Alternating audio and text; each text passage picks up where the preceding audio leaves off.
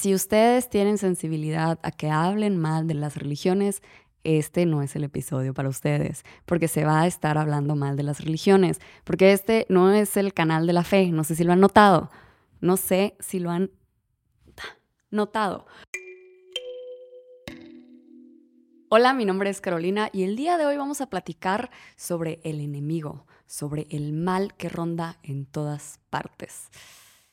Bueno, no precisamente. Más bien vamos a platicar sobre la gente creyente en esta guerra invisible entre el bien y el mal, que a veces termina siendo acusaciones que arruinan la vida de personas completamente inocentes. Como saben, estamos en el mes del miedo. Nuestro prop cada vez está más feliz de pasar más tiempo con nosotros siempre y cuando el soborno sea bueno.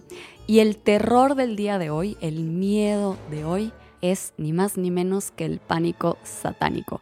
Un terror de los de veras, el de la desinformación y las acusaciones falsas. Ay, qué sofocante está esto. Como pueden ver, ya se acomodó aquí el gatito, así es que vamos a tener que hablar quedito. No hagan ruido en casa tampoco. Y para las personas que no están tan familiarizadas con el término del pánico satánico, el pánico satánico realmente es un pánico moral, un movimiento social que ocurrió en la década de los 80s y principios de los 90s, principalmente en Estados Unidos, aunque también se expandió a otras zonas del mundo. Por ejemplo, en Latinoamérica lo vivimos con esto del acereje satánico y Pikachu satánico. Si quieren ver un video sobre este tema en mi formato regular, Aquí tienen el video, ya está ahí, con música electrónica durísima. Me gusta mucho el video, fue uno de los primeros que hicimos. Ahí pueden ver mi carita de bebé, aunque solamente han sido como tres días de que lo grabé. En fin, el pánico satánico se refiere a una especie de histeria colectiva, que de hecho incluyó más de 1.200 casos sin fundamento donde se acusaba a las personas de abuso ritual satánico. Esto comenzó, como les decía, en Estados Unidos, pero se expandió a otras partes del mundo. Y les voy a contar la historia de cómo comenzó el pánico satánico. Y la razón por la que les estoy contando este tema, que es un tema que ya hicimos en el canal, que ya hicimos una investigación que no tendríamos que estarlo repitiendo, es porque hace poquito fuimos a ver El Exorcista, la nueva que salió El Exorcista, que la verdad está malísima, pésima, o sea, horrible la película. Yo no soy la persona más cinéfila del mundo y creo que no soy una persona ni difícil de asustar, ni difícil de complacer. Y era un asco la película. Pero bueno, el caso es que fuimos a ver la película y ya se imaginarán, el exorcista. Suceden cosas del bien y el mal, está el diablo, posee unas niñas y ahora las tienen que exorcizar. Y de hecho, antes de ir a ver El Exorcista, vimos La Monja. Pésimas películas las dos, terribles, la verdad. El Exorcista peor que La Monja, curiosamente. No porque sea totalmente peor película, sino porque el Exorcista creo que tenía muchos más elementos para que las cosas salieran bien. O sea, creo que es una película bastante sencilla de hacer. O sea, haces una niña que se vea creepy, que se ponga a vomitar cucarachas y ya con eso tienes a la audiencia de tu lado. La monja pues es mala y siempre ha sido mala, entonces tampoco se esperaba mucho de ella. Hay un par de escenas que me gustaron bastante. El caso es que estaba viendo estas películas y la verdad es que las películas, fuera de tener como unos cuantos jump scares que estaban buenos, pues realmente no daban miedo, o sea, no generaban tensión, no hacía que, no daban miedo. Y como la película estaba bastante aburrida, las dos películas estaban bastante aburridas. No, o sea, llegó un momento donde yo estaba delirando en mi cabeza. Y dentro de los pensamientos que tenía, estaba observando la película y decía, wow, qué espantada vive la gente religiosa. O sea, las personas que creen en la religión viven en un universo bastante, pues, terrorífico, escalofriante. Porque yo no vivo en ese universo, yo no creo en absolutamente nada, entonces pues apago la luz y a menos de que haya una persona, un ser humano con un cuchillo tratando de matarme, pues no me va a pasar nada. Entonces, pero hay personas que no, hay personas que cuando apagan la luz hay fantasmas, hay brujas, hay ovnis, hay espíritus, hay, no sé, malas vibras, hay un ojo de pescado, lo que sea que crea esa persona. Y de ahí es de donde nace el traer de nuevo este tema, el que tenga un resurgimiento. De cómo, y no es para criticarlos en lo absoluto, cada quien, porque al final del día nadie sabe quién tiene la razón. O sea, ustedes se van a morir sin saber, yo voy a morir sin saber, nos vamos a enterar, quién sabe. pero lo que sí les puedo asegurar es que nos vamos a morir sin saber quién tiene la razón. Y luego siempre hay gente que me pone en los comentarios como, es que tú no has visto a Los Ángeles, es que a ti no te han visitado, no sé, la Virgen María y el Padre David, no sé quién sea. Y lo dicen con una seguridad. Y yo la verdad es que los veo y es como, ok, tú piensas que te visitaron Los Ángeles. O sea, amigo, eres un comentario de YouTube. No me parece nada relevante, la verdad. O sea, imagínense la cantidad de católicos, de religiosos, de personas que existen en el mundo tratando de sustentar su fe, cosa que no necesita ser sustentada, y aún así tenemos cero evidencia. Cero evidencia.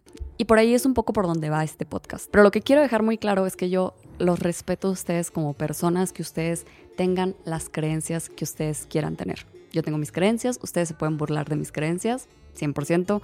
¿Me puedo burlar yo de sus creencias? También.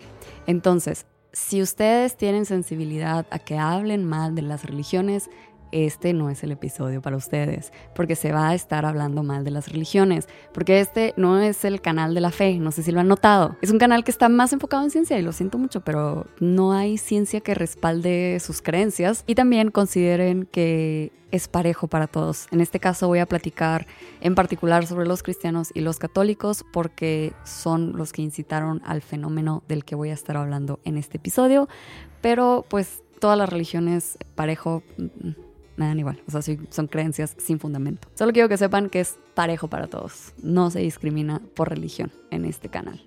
Todas, ninguna nos gusta. Algo que yo disfruto muchísimo hacer es leer sobre el tema de conspiraciones, de teorías de conspiración. No disfruto leer las conspiraciones como tal, disfruto entender por qué las personas creen en ciertas conspiraciones, cuáles son los procesos sociales, eh, individuales que llevan a un individuo, a una persona, a despegarse de la realidad colectiva y creer en este tipo de cosas. Y existen varias razones que no vamos a tocar hoy en día, pero existe un grupo de personas que suele ser mucho más sensible, mucho más propenso a caer en las conspiraciones. Y esto en Estados Unidos, que es de donde se han realizado la mayoría de estos estudios, lamentablemente no existen estos estudios para México ni para Latinoamérica. El grupo que más tiende a creer en teorías conspiranoicas sin sustento son los cristianos evangelistas. De hecho, aproximadamente el 89% de los cristianos evangelistas creen en por lo menos una teoría de conspiración. Y cuando nos sentamos a pensarlo dos minutos, realmente nos hace bastante lógica que este grupo tienda a creer en cosas sin fundamento. Y la razón es porque se les adoctrina para que crean con fe, no con evidencia. Entonces, desde muy niños, ellos se les inculca que la fe es creer en algo que no puedes ver. Y cuando ese es tu valor medular como grupo, el creer fervientemente en algo que no puedes ver, en algo que no tiene evidencia, que cualquier pregunta que te hagan es yo lo siento en mí, yo siento la fe, pues bueno, empiezas a creer en muchas cosas que tampoco puedes ver y que tampoco tienen evidencia. Y el otro factor que también es medular de por qué todas estas personas suelen caer en estas teorías de conspiración y en estas creencias sin fundamento es que están convencidas de que existe una guerra invisible y de que existen enemigos invisibles y de que existen aliados invisibles que no dejan rastro, que no dejan evidencia, que no hay forma de saber quién es quién, pero existen. Es un hecho que existen para ellos. Y dentro de lo mismo, pues los demonios los están persiguiendo. De hecho, los demonios quieren que caigan en tentación, los están tentando a cada rato, los están probando, los están cuestionando. Dios también te está probando a cada rato, te está no sé, guiando. Y si se fijan, no se cuestionan los tiempos de Dios, porque los tiempos de Dios son perfectos. No se, no se cuestionan las formas de Dios, porque Dios tiene formas misteriosas de hacer las cosas. Y todo lo que nos sucede es parte de un plan más grande, entonces tampoco cuestionamos las cosas que nos suceden. No son personas que estén acostumbradas a cuestionar. Y por lo tanto, esta falta de cuestionamiento que es medular para su creencia y este delirio de persecución, porque al final del día tienen demonios que los están persiguiendo y tienen el bien y el mal y todo está lleno de entes malignos, pues te genera tierra fértil para que crezcan estas teorías de conspiración. Estas teorías totalmente sin fundamentos, totalmente sin evidencias y que incluso cuando se les comprueba lo contrario, cuando se les comprueba que están en lo incorrecto, pues ahí es donde volvemos a entrar con la fe. Ellos tienen fe, ellos saben que lo están sintiendo y ellos saben que es cierto y no necesitan ver evidencias para creerlo. Y otra nota, porque tengo que poner mil disclaimers porque la gente es bien sensible con estos temas. Ustedes tal vez son parte de estas de esta fe, de esta religión de la que voy a estar hablando, si ustedes no comparten las características de las personas de las que voy a estar hablando, no estoy hablando de ustedes. Tampoco no se pongan el saco si no les queda. O sea, si ustedes no son personas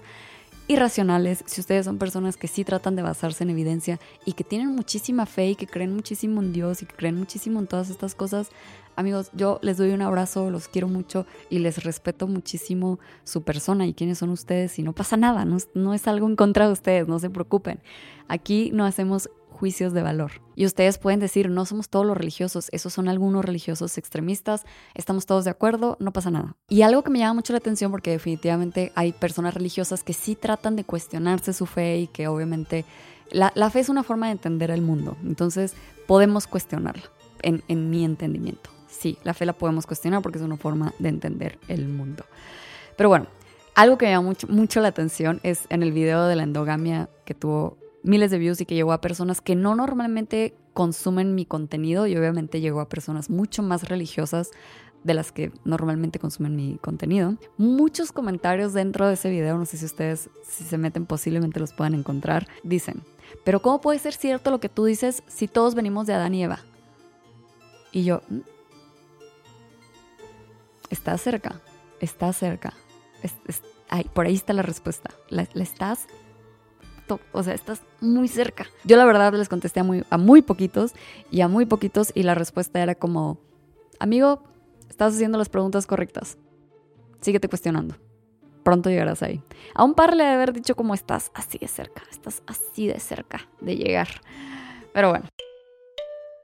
Y les digo que yo veía estas películas y decía, qué complicado, o sea, qué complejo estar creyendo que existen los demonios y que existen, que te están persiguiendo además, que te van a hacer daño, que lo que quieren, que viven para hacerte daño, que existe como este mal inherente en el mundo.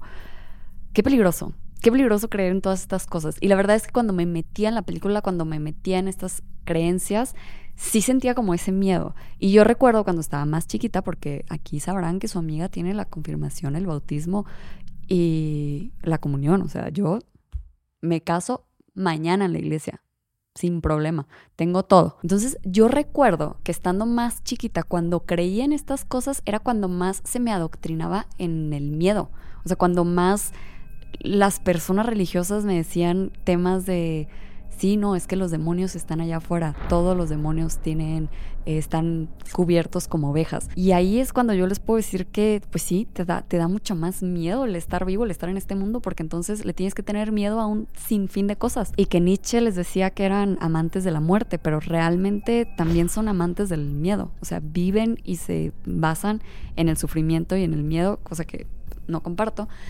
Y sí, yo noté, porque sí fui desarrollando conciencia en mi vida y eventualmente dije, ¿sabes qué? Uh, gracias, pero como que no le estaba viendo el beneficio a mi vida de estar metida en esas cosas religiosas. Porque al final del día lo que hacen es te crean este universo, o sea, te crean este universo que está lleno de personajes, existen los ángeles, existen los demonios, existen los entes buenos, los espíritus buenos, las buenas vibras, el buen karma, existen las malas vibras, el mal karma, Mercurio retrógrado. O sea, existen todas estas cosas malas que al final del día son inventadas. Y cuando tu universo está compuesto por todos estos personajes buenos y malos, pues entonces sí existe una guerra, sí existe cosas a que tenerles miedo. Y cuando no, no. Cuando no crecen esas cosas, la verdad es que pues existen personas que son buenas y existen seres humanos que son malos. Existen diferentes circunstancias que hacen que una persona pueda vivir bajo los valores que esa persona quiere vivir y existen circunstancias que hacen que las personas no puedan vivir bajo los valores que ellos quisieran vivir o existen situaciones en las que los valores de las personas pues son malos y ya está, es gente mala. No es, o sea, no tiene que haber un ente místico detrás de ellos para que hagan cosas malas. Simplemente pues hay gente mala, que es bastante poca en la proporción del mundo. Y esto también te lleva a ver cosas donde realmente no hay absolutamente nada. Por ejemplo, ver a la Virgen en un charco o ver al diablo en una sombra. todo está ahí porque lo estás buscando y porque también te vuelves susceptible a estas cosas. Y de esta forma es como el pánico satánico empezó a ver crímenes, a ver rituales, a ver abusos donde no existía nada. Y como les mencioné, esto llegó hasta 12.000 casos sin fundamento de abuso ritual satánico, de abuso ritual, de abuso organizado, de abuso ritual sádico, y esto solamente en Estados Unidos. Pero ¿cómo empezó toda esta histeria? Todo apunta que el pánico satánico se originó a raíz de la publicación de un libro llamado Michelle Recuerda. Este fue un libro escrito por el psiquiatra canadiense Lawrence Pasder y su paciente psiquiátrica Michelle Smith, que cabe mencionar que aunque empezaron como psiquiatra y paciente, terminaron casándose cosa que no es tan bien vista. Y realmente la historia del libro comienza en los 70s. En 1976, Pasder está tratando a Michelle por una depresión a raíz de que perdió uno de sus embarazos. Mientras ella estaba en este tratamiento, Smith le comentó que ella quería decirle algo, pero que no sabía qué era. Sentía que tenía algo que decirle muy, muy, muy importante, pero que no sabía qué era, que no tenía forma de sacarlo. No podía recordar qué era lo que le tenía que decir. Entonces, Pazder y Smith tuvieron una sesión de hipnotismo, donde supuestamente Smith estuvo gritando durante 25 minutos sin parar. Y finalmente comenzó a hablar con la voz de un niño de 5 años. Según Pazder, durante los siguientes 14 meses pasó más de 600 horas utilizando hipnosis para ayudar a Smith a recuperar aparentes recuerdos del abuso ritual satánico que ocurrió cuando ella tenía 5 años, entre 1954 y 1955, a manos de su madre y otros, los cuales eran miembros de un culto satánico en la ciudad de Victoria, Canadá, de donde era Michelle. Lo que relataba Michelle es que había sido abusada por la iglesia de Satán, que era supuestamente una organización mundial contraria a la iglesia cristiana. Ella relataba que el primer ritual al que asistió ocurrió en 1954, cuando tenía solamente 5 añitos, y el último fue un ritual de 81 días en 1955, donde supuestamente se convocó al mismísimo Satanás y tuvieron que intervenir Jesús, la Virgen María y el Arcángel Miguel para salvar a Michelle, para terminar este ritual y salvar a Michelle. Estos tres Avengers de la religión cristiana eliminaron las cicatrices recibidas por Smith a lo largo del año de abuso y bloquearon los recuerdos de los hechos hasta que llegara el momento adecuado. El libro afirma que durante los ritos Smith supuestamente fue torturada, encerrada en jaulas, agredida sexualmente, obligada a participar en varios rituales y testigo de varios sacrificios humanos, en los cuales se frotaban la sangre y partes del cuerpo de varios niños y adultos sacrificados. Y como se podrán imaginar, el morbo es el fuego del interés humano. Y cuando se publicó este libro se convirtió en un éxito total, en un éxito de ventas. Pazder y Michelle fueron a todas las entrevistas habidas y por haber. El libro se convirtió prácticamente en un bestseller. Les empezó a llover el dinero y el reconocimiento por todas partes. Los invitaron a mil entrevistas y de pronto se convirtieron en expertos en la materia. Ellos iban a las entrevistas y le daban tips a la gente, educaban a la gente sobre cómo reconocer el abuso satánico, sobre cómo identificarlo en sus hijos, identificarlo en las escuelas, identificarlo en su comunidad y cómo luchar contra el abuso ritual satánico. Y como se podrán imaginar, a raíz de este boom mediático de ver el abuso satánico en todas partes, las acusaciones de abuso satánico por todas partes se expandieron como fuego. En todas partes estaban acusando a vecinos, a maestros, a directores, a choferes, a todo el mundo de ser parte de cultos satánicos. De hecho, casi 10 años después de la publicación del libro, en 1989, Oprah Winfrey presentó a Smith como invitada en su programa junto a Laurel Rose Wilson, autora de otro libro de memorias de supervivencia sobre abuso ritual satánico llamado Satan's Underground que se publicó con el seudónimo de Lauren Stanford. Winfrey presentó las experiencias de ambas mujeres como un hecho innegable y ni una sola vez cuestionó la autenticidad de ninguna afirmación contenida en ninguno de los dos libros. Y la verdad es que el relato de Michelle era perfecto, porque ella misma lo dijo en su relato. Aparecieron Jesús, la Virgen y el ángel Gabriel y ellos borraron toda evidencia. No había forma de comprobar lo que le había sucedido porque la sanaron por dentro y por fuera y desaparecieron todo. Entonces era completamente imposible comprobar si lo que el libro decía era cierto o no era cierto. Solamente había que creerles. Pero como ya lo platicamos, este libro cayó en las manos indicadas, porque la fe es ciega. Y como se podrán imaginar, los pocos datos que daba el libro en cuanto eran cuestionados tenían que ser retractados, cosa que no se volvió tan famosa como el libro. O sea, obviamente cuando uno se retracta, cuando uno dice que comete un error, pues no le da tanta publicidad como pues, cuando las cosas a uno le salen bien. Por ejemplo, muchas de las personas e instituciones que eran nombradas en el libro terminaron demandando por difamación y ganando todas las demandas. Y Michelle y Pazder terminaron retractándose, no retractándose del libro pero sí retractando lo que habían dicho al respecto de estas personas. Incluso como el libro acusaba a la mamá de Michelle, la cual murió en 1964, o sea, no tenía forma de defenderse, el papá de Michelle salió a defenderla y mencionó que había varias inconsistencias en el libro. Por ejemplo, que no se mencionara la presencia de las hermanas de Michelle, que habían estado con ella toda su vida. Y mencionaba que había también un conflicto de interés bastante extraño en no mencionar que Pazder y Michelle se habían casado. Además de esto, el libro tampoco menciona ninguna investigación policial ni ningún intento de Pazder de involucrar a la policía en la verificación de cualquiera de las acusaciones del libro. Igualmente hay varios sucesos que se mencionan en el libro que son importantes para el libro y que no están reportados en absolutamente ningún lugar. Se menciona un accidente de carros y este accidente de carros no está reportado ni por el periódico, ni por las autoridades, la policía, no existió. Simplemente no existió. Igualmente se entrevistó a vecinos, a maestros, a compañeros de la escuela de Smith para averiguar si en los registros existía alguna ausencia tan larga como de 81 días. Obviamente si un niño falta a la escuela durante 81 días, en algún lugar hay un registro pero no existía ningún registro de ninguna ausencia en su récord escolar, ni tampoco ninguno de los vecinos, de sus amigos, ni de sus familiares confirmaba que eso hubiera ocurrido. Y al final del día, los autores del libro no pudieron encontrar absolutamente a nadie que conociera a Michelle en la época de 1950 que pudiera corroborar lo que ellos decían en el libro. No encontraron a la mamá de ningún amiguito, a ningún amiguito, a ningún vecino, a ningún adulto que dijera, sí, esta niña se perdió durante 81 días. Y bueno, además hay otros datos, ¿no? Como que decía que los ritos satánicos ocurrían en el cementerio de Rose Bay y donde los niños gritaban y había un escándalo.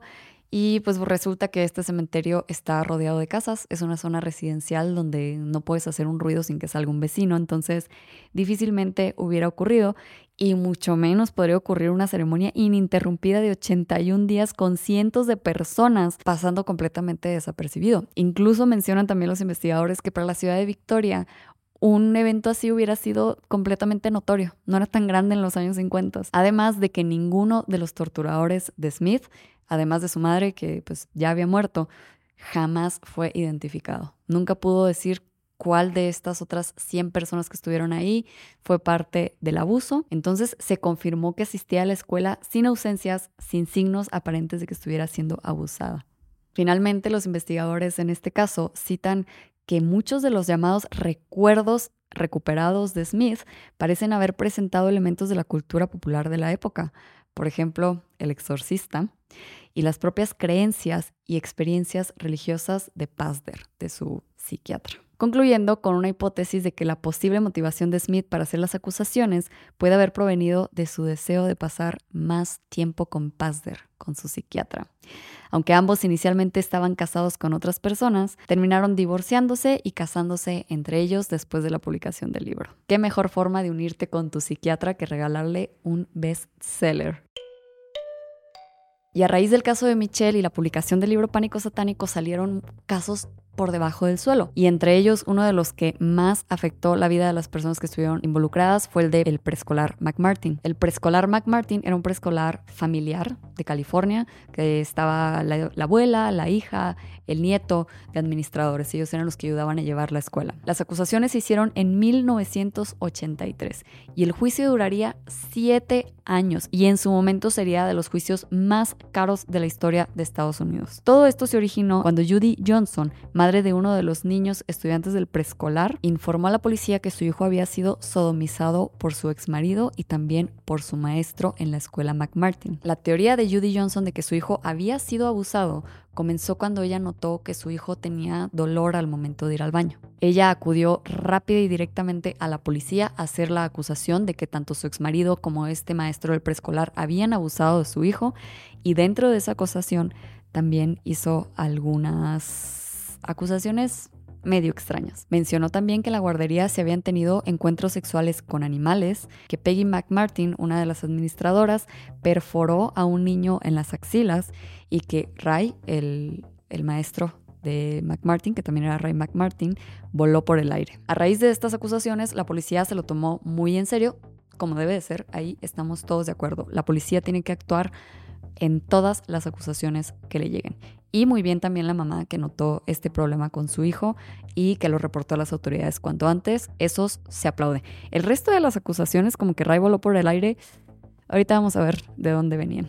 Pero bueno, a raíz de que se hace esta acusación, la policía se lo toma seriamente, empieza a indagar el caso y manda una carta a 200 padres de familia con estudiantes en la escuela, donde les dice que aunque no existe prueba contundente, sus hijos podrían haber sido víctimas de abuso sexual. Posterior a esto, varios cientos de niños fueron entrevistados por el Children's Institute International, una clínica de terapia contra el abuso con sede en Los Ángeles. Con esto, en la primavera de 1984 se afirmó que 360 niños habían sido abusados. De este número, solo 41 Solo 41 de los 360 niños originales testificaron ante el gran jurado en las audiencias previas al juicio y menos de una docena testificaron en los juicios reales. Al final de todo esto, en 1990 se cerró el caso, sin haber dado lugar a ni una sola condena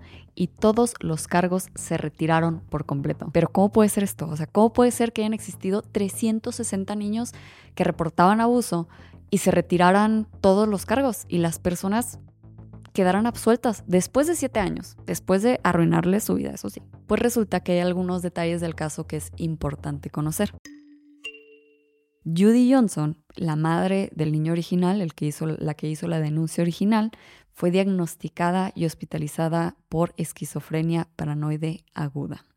Se dice que al inicio, cuando ella hizo la primera acusación, el niño originalmente negaba todo, pero eventualmente comenzó a aceptar las teorías. Y durante el juicio, esta parte de la salud mental de Judy Johnson fue totalmente escondida y se rebajó muchísimo a la realidad, aunque ella desde un inicio al llegar a la policía había expresado que ella ya tenía estos problemas mentales. Después, en 1986, fue encontrada muerta en su casa por complicaciones del alcoholismo crónico antes de que concluyera la audiencia preliminar. Y en esto, en el juicio, se manejó como que ella estaba sufriendo muchísimo estrés postraumático. Sin embargo, como ya lo mencionamos, ya existían registros del estado mental de Judy Johnson previos al inicio del juicio. Y por lo tanto, la esquizofrenia era un precedente totalmente al juicio. Y esto nos ayuda a explicar por qué al momento de hacer las acusaciones contra la escuela también mencionó estas acusaciones tan raras como que uno de los maestros podía volar. Y aquí hay que mencionar que también independientemente de la salud de Judy Johnson, a los niños se les entrevistó, se les entrevistó en un lugar serio, fueron entrevistados por terapeutas serios.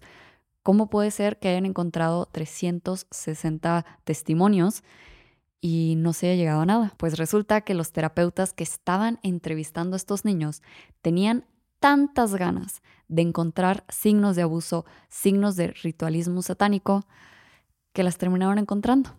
Al final del día se revisaron las grabaciones, se revisaron las transcripciones de estas entrevistas y se ve cómo los niños inicialmente decían que no, que a ellos no les había pasado nada, pero los investigadores seguían Y seguían, y seguían haciendo la misma pregunta hasta que el niño les decía, sí, sabes que sí, sí, sí, sí pasó eso. De hecho, híjole, pasó peor de lo que tú me lo estás contando. Y a raíz de este juicio, cambió la forma en la que se entrevista a los niños, no solamente por generar testimonios más confiables, sino también porque el abuso que recibieron estos niños vino de los terapeutas. Al final del día no vino de los de la escuela, no vino del preescolar McMartin fue infligido por los terapeutas que a fuerzas querían ver abuso donde no había abuso. Y les digo, pueden ver las transcripciones de las entrevistas, están en internet y se ve claramente cómo el niño se harta.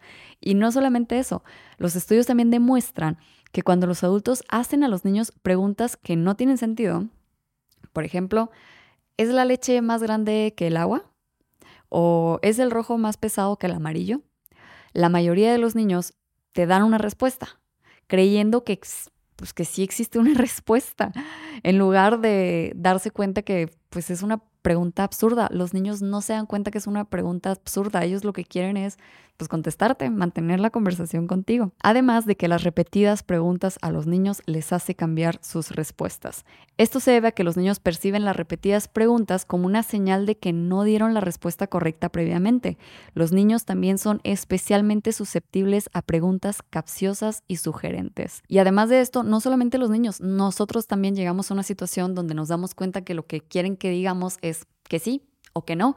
Y nos lo siguen preguntando y nos lo siguen preguntando y la única forma de salir de esa situación, sobre todo cuando eres un niño pequeño, indefenso, que lo dejan con un adulto que acabas de conocer y está, insiste, insiste, insiste en lo mismo, pues le das lo que quiere para poder seguir adelante, para poder ya que te saquen de ahí.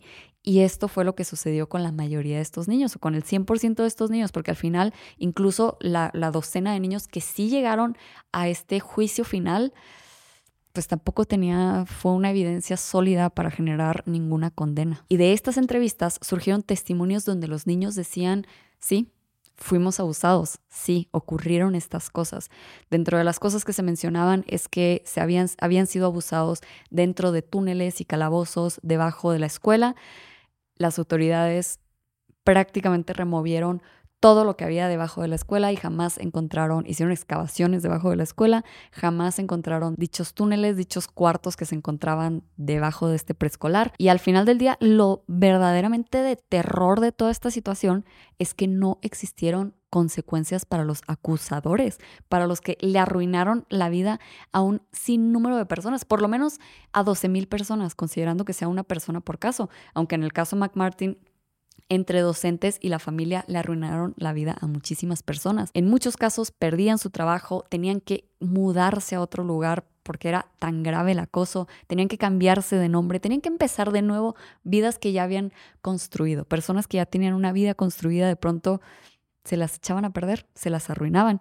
Y cuando resultaba que no había fundamento, que eran dimes y diretes, que eran tontería, que, que eran falacias que se les ocurrían a estas personas, no pasaba nada. Era como, ah, no es satánico, ah.